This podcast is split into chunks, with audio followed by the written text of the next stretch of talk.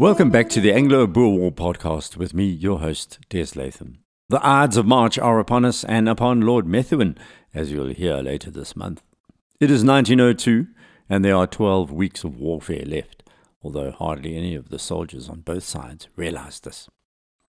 However, one of the few who began to suspect that time was up was General Jan Smuts. He may have been fighting onwards through the Cape in good faith, yet he was aware that uprising of Cape Afrikaners, which he was supposed to stoke, had not transpired. The general had failed in his first mission. Now he was riding back to Vanrhynsdorp with around 70 other Boers after their short stop at the beach for little R&R, as we heard about last week. As they rode back to the main commando, Smuts had no idea what terrible carnage had been visited on a small community of Khoisan, the Nama people. What is known as the Leliefontein massacre would shake his resolve and cause more questions as he sought to fight what he thought was a just war against the unjust British. However, one of his own men was going to shatter this preconceived notion in Smuts's mind, and it involved a beautiful oasis in the semi desert called Leliefontein Mission Station. Leliefontein means lily spring and was named after the beautiful white lilies found around the oasis. Riding with Smuts and his commando was Deneys Reitz, and he too would be shocked by what he saw. So initially, Smuts's plan was to drive further northwards, around 150 miles north, to the important copper mining centre of Oukiep. There were two villages around this mining town called Concordia and Springbok. The places were held by British garrisons, and he decided to look them up, Reitz writes about Smuts. So far as I could gather, his intention was not so much to capture the towns as to lure a relief expedition thither, for he calculated that if he threatened them, the British would be compelled to hurry a force round by sea to their assistance. Smuts would probably then break away south, making for the settled districts around Cape Town, where then he hoped to sow carnage. The men of his commando were not entirely certain of his aims because Smuts was brilliant at keeping his plans confidential. That was one way of avoiding whatever spying was going on. The men were enthusiastic at the thought of raiding down towards Table Bay. They even talked of taking Cape Town itself. The outlying patrols were once again ordered back to Smuts's commando, and he planned his next move. After a few days, the entire commando had assembled, and now they faced a long, dry journey through what Reitz called the barren, rugged country of Namaqualand. Smuts knew that he could not take a large commando through this region. There just was not enough food and water to sustain the entire unit. So he broke them into smaller parties with instructions to make for a point in the Kamersbergen Mountains. Reitz was now Smuts's main scout, and he headed off with the general towards the mission station at Leliefontein. It took six days of riding through the desert, but when they arrived, all that awaited them was the terrible smell of death. We found the place sacked and gutted, and among the rocks beyond the burned houses lay twenty or thirty dead Hottentots, still clutching their antiquated muzzle loaders. This was Maritz's handiwork. The stench was overpowering as these bodies had lain here for weeks. Smuts was silent, saying nothing to his men, but his face was grim. I saw him walk past the boulders where the dead lay, and on his return he was moody and curt, as was his custom when displeased. Smuts began to piece together what happened, and he spent his entire war trying to avoid excessive brutality, particularly when it came to black South Africans, who he regarded as victims of a white man's war. Smuts had lectured long and hard about leaving blacks alone. Now there were black bodies unburied in what looked like an execution style ending. They all knew instinctively who was to blame. It was Manie Maritz. He had been fighting against the British and what he saw as their able allies, blacks, for most of his life. He had been born in Kimberley in 1876 as the diamond rush took hold, but had moved to the Transvaal in 1895. Maritz was incensed by how the British inexorably rolled over South Africa, colonizing all before them. In combat, as Martin Bossenbroek points out, Maritz had cut his teeth fighting against Jameson and his raiders. When the war broke out, Maritz fought with the Transvaal police unit, the ZARPs, in the southern front in Natal. Then he joined Danie Theron's Special Reconnaissance Corps. Being part of this specialized unit took a high degree of courage. By March 1901, he had arrived in the Cape Colony, where he gained a reputation as a ruthless tyrant, respected but hardly loved by his men. He was a zealous patriot and a born guerrilla leader. He was also a psychopath mentally and physically scarred by warfare, and began to target blacks who he saw as allies of white English speakers. Maritz lost touch with his own people's religious core. He turned from zealot to malevolent force. Remember how I explained that Maritz survived a wound that would have killed most men, as Deneys Reitz had told the story of his great gash below his right armpit, his lungs visible. No ordinary mortal would have made it, but somehow Maritz did. Then he threw himself into the task assigned by General Jan Smuts head off to Namaqualand in the far northwest of the Cape. It was a simple plan cause chaos there and draw British units from the south, which would be transported by sea. Smuts knew that this would leave the few roads to Cape Town open, at least that's what appeared to be the strategy, as Reitz and his fellow Boers discussed around their campfires at night. Maritz first visited Leliefontein Mission Station on the slopes of the Kamiesberg on the 11th of January 1902 and warned the Khoisan Nama people living near the station that any form of collaboration with the British would be punishable by death.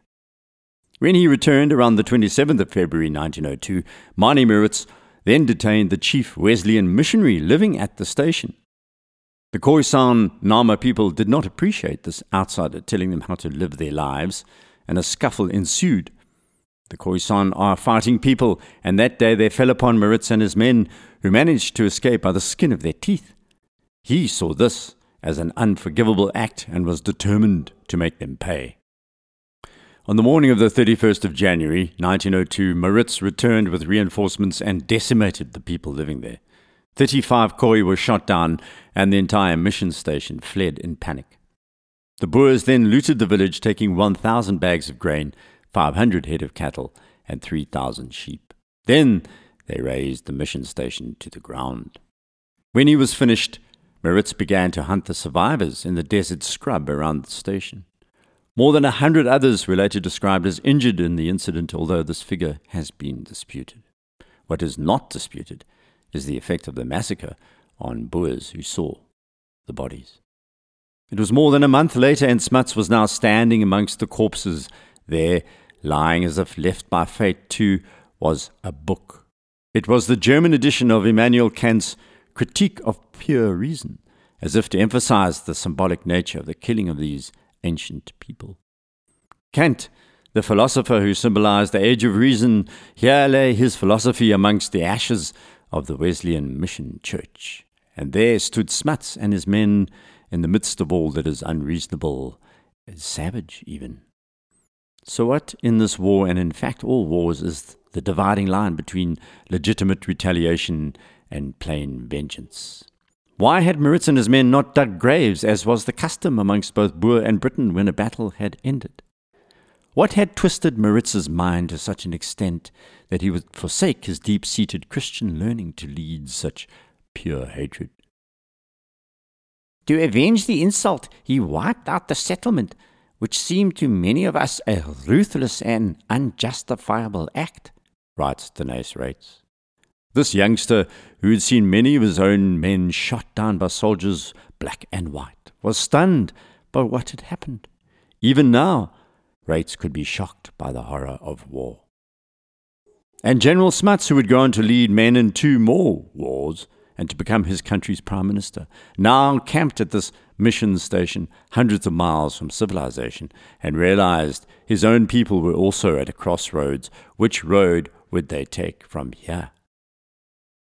the low road to plumb the depths of man's worst instincts, or the high road to aim for an advanced community here on the plains of South Africa. We lived in an atmosphere of rotting corpses for some days, for we had to wait here for news that our forces had arrived within striking distance of the copper mines, wrote Reitz. Eventually and thankfully, General Smuts ordered his men to move out to a place called Silver Fountains, where Commandant Bouvet had arrived. Manie Maritz was there too, and General Smuts asked him to explain what had happened at Leliefontein Mission Station. He wanted to hear Maritz's side of the story. Smuts himself was grappling with his decision only the previous week to have the treasonous colonial Lambert Lem Collane executed for being a spy and could hardly call Maritz to account when all about were aware of Smuts's own dark moment. Maritz explained how the Nama had almost killed him and why he decided to teach them a lesson. And yet Smuts, the great legal mind that he was, knew this was war both sides were shooting. No one is immune, and restraint is profoundly important. Wasn't this what led to Breaker Morant's rampage, where he murdered captured Boers out of hand? And why had Maritz decided to wreak revenge on the entire community, men, women, and children? There's a great deal of revisionism around this incident, particularly in modern South Africa, as you can imagine. In the Khoisan Nama oral tradition, it is said that Maritz lost 30 Boers when they attacked him on the first day, with only a handful of Nama dying in the initial exchange. This is not true, but you can understand the reason for the myth making. Maritz had entered the station premises with eight men initially and left with all eight. Then he returned with an entire commando to teach the blacks a lesson. This was completely counter to the rules that the Boer generals followed through the war. General Smuts had ordered his men to observe these rules and had stated in his order specifically that this applied to colored as well as white prisoners and spies. What Reitz didn't mention in his book was that Maritz didn't just shoot the men of the village, he hunted down the entire community like animals and then shot up and burned the church for good measure. It was his descent into the heart of darkness as though a central figure in a Joseph Conrad novel. Here, in the burning Namaqualand desert of South Africa, where the parched landscape mesmerizes you, where temperatures can top 40 degrees Celsius and snakes and scorpions slither and slide past you at night, all semblance of civilization had seeped away. We will leave this desperate place for now and head towards the western Transvaal, where General Koos de la Rey and General Christian de Wet were due to deliver a rather embarrassing blow to the British Empire. First, De Wet, who was once again surrounded by one of Lord Kitchener's drives. It seemed to me that my best plan would be to go with President Steyn and the government to the Witkoppies, which lay between Harrismith and Vrede, writes De Wet in his memoir called Three Years' War. On this occasion, he would have a great deal more difficulty in escaping from the English than during the previous drive. The force was larger than before. There were thousands of mounted British infantry approaching from Villierstorp, Standerton, Volksrust, and Lang's Neck. They extended across the country in one long line. The whole cordon actually numbered 60,000 English troops, all trying to capture General de Wet and the elusive Free State President Steyn. And again, on this occasion, they did not attempt to drive us against one or other of the blockhouse lines, but they came column on column from all sides and formed a big circle around us. General de Wet received the news of this force from Commandant Hermanus Botha, who said that one of de Wet's commanders, Mentz, had actually managed to make it through this cordon by the skin of his teeth by moving east at just the right time. By the 23rd of February 1902, De Wet was near the Cornelis River with his initial plan to try and break through the cordon between Vrede and Botha's Pass.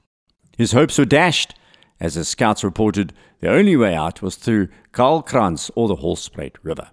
That's the other direction. De Wet was aware that if he failed, the war would probably be over because President Steyn would be captured. Travelling with him were the burger commanders from Vrede and Frankfurt, Standerton, and Wakkerstroom.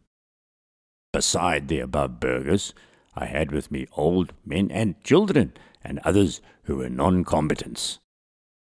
There were 2,000 people moving with De Wet, all enclosed within the British drive.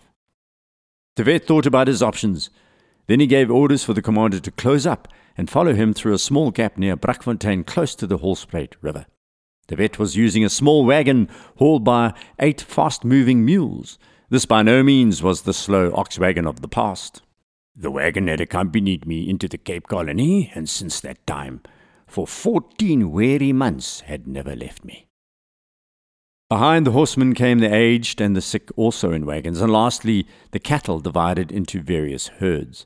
It was a biblical moment, as De Wet felt he was an Israelite being chased by Pharaoh. Just after they passed the Holspruit River, they saw the enemy. The English lined up about 300 yards in front of us and opened fire. Some of the Boers wavered and turned. De Wet tried to force his way ahead and saw that the men under Commandant Ross, Botha, and Alberts did not hesitate. These officers and men stormed the nearest position of the enemy, who were occupying a fort on the brow of a steep bank. I shouted to my command, Charge! At the same time, the general hauled out his sjambok and began to lay into the Boers, who continued to hesitate. Eventually, 250 men joined him, but there was a great deal of confusion. A battle had begun. Civilians were mixed in with the commando. Animals were rearing. The English were firing with artillery and machine guns. Worse, De Wet had two of his sons with him. One, Kooti, tried to follow his father, but then got lost in the melee.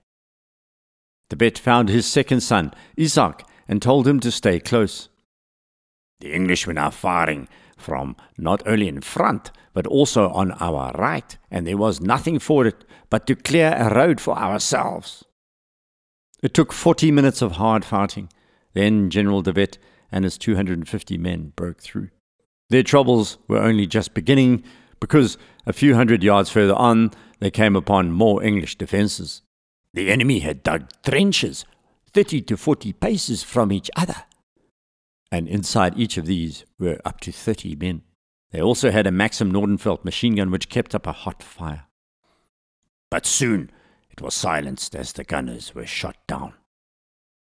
The Boers had to leave the machine gun. There was no time to loot. It was now clear that the English too had begun to retreat.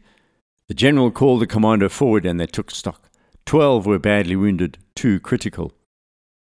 One was van der Merwe, a member of President Steyn's bodyguard, the other was a boy thirteen years old named Ulfir. They hurried on, and it was at sunrise the following day that Van der Merwe died. The boy had already been relieved of his sufferings. Thus, once again, the soil drank the blood of a child, writes De Wet. Eleven men were dead, ten seriously injured. But those who had made it through the storm of bullets included President Steyn, members of the Free State government, and their Reverend D. Kestell of the Harrismith Dutch Reformed Church. Later, De Wet found out that the English commander in charge was his old enemy, Colonel Rimington. Both sides retreated to deal with their wounded. The next day we went to bury our dead, but found that the enemy had already done so. But as the graves which they had made were very shallow, we dug them deeper. The night of 25th February, another 350 Boers broke through the English cordon. Two were killed, 11 wounded. The English narrowed the circle still further, and then General de Wet realized that he may be safe along with around 600 of his men, but the rest of his commando were in big trouble. On the 27th of February, 1902, the day dawned with de Wet recalling how important it was in the Boer calendar. It was Majuba Day, 27th of February 1881, the date of the famous battle that had been fought. Nineteen years on from this day, the Boers had suffered a terrible defeat at Paardeberg, where they lost General Piet Cronje. But it was 27th of February 1902, and this time the Boers lost again. Commandant van der Merwe and 400 of de Wet's men fell into Rimington's hands. Not only his men, but also his son, Jacobus Kooti, whose horse had been shot out from under him. Kooti was marched away as a prisoner and ended up in St. Helena until after the war. General de Wet had escaped again, but this time his costs were greater than at any stage before, because not only had many of the men been taken, but all his cattle, which ought to have served as food to our commandos and families, but which the enemy had captured. For months now, the Boers under their mercurial leader De Wet had managed to smuggle the all important cattle away. These animals were their main food source. And in typical De Wet fashion, he writes, We had always been able until now to get them safely away. The unevenness of the veldt here was greatly in our favour. This time we could not. How am I to explain the inexplicable? We had sinned, but not against England. Remember how De Wet had railed about his own people who were now fighting for the English, his own brother, Piet. The walls of these merciless British columns were closing in, and De Wet was seeking spiritual assurance. At the same time, he thought prosaically about his strategy and decided that the only course of action would be for him, President Steyn, and the few hundred survivors to head into the Transvaal and join General Koos de la Rey. As we'll hear next week, de la Rey was about to reel in a really big catch. One of England's most famous generals, Lord Methuen. He wasn't just any general, he was Lieutenant General Lord Methuen, a three time winner at Belmont, Graspan, and Modder River. He was also general defeated at Magersfontein and a serial stalker, as Martin Bossenbroek calls him, of both De Wet and De la Rey.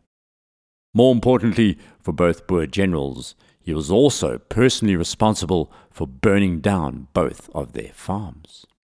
This was going to be a personal blow struck by De la Rey. However, as you'll hear, the cranky and crafty Boer general was also to display the kind of chivalry and victory long thought dead. But that's an amazing story for next week. So, in the meantime, please rate the podcast on iTunes if you can. And thanks to the new followers from the United Arab Emirates and Denmark, welcome. If you have any comments or messages, you can contact me through the website abwarpodcast.com or my Twitter account at Des Latham. So until next week, goodbye. Ooit weer ik weer gedal langs die wal, het. O breng mij terug naar die oud Transvaal, daar waar mijn Sari woont.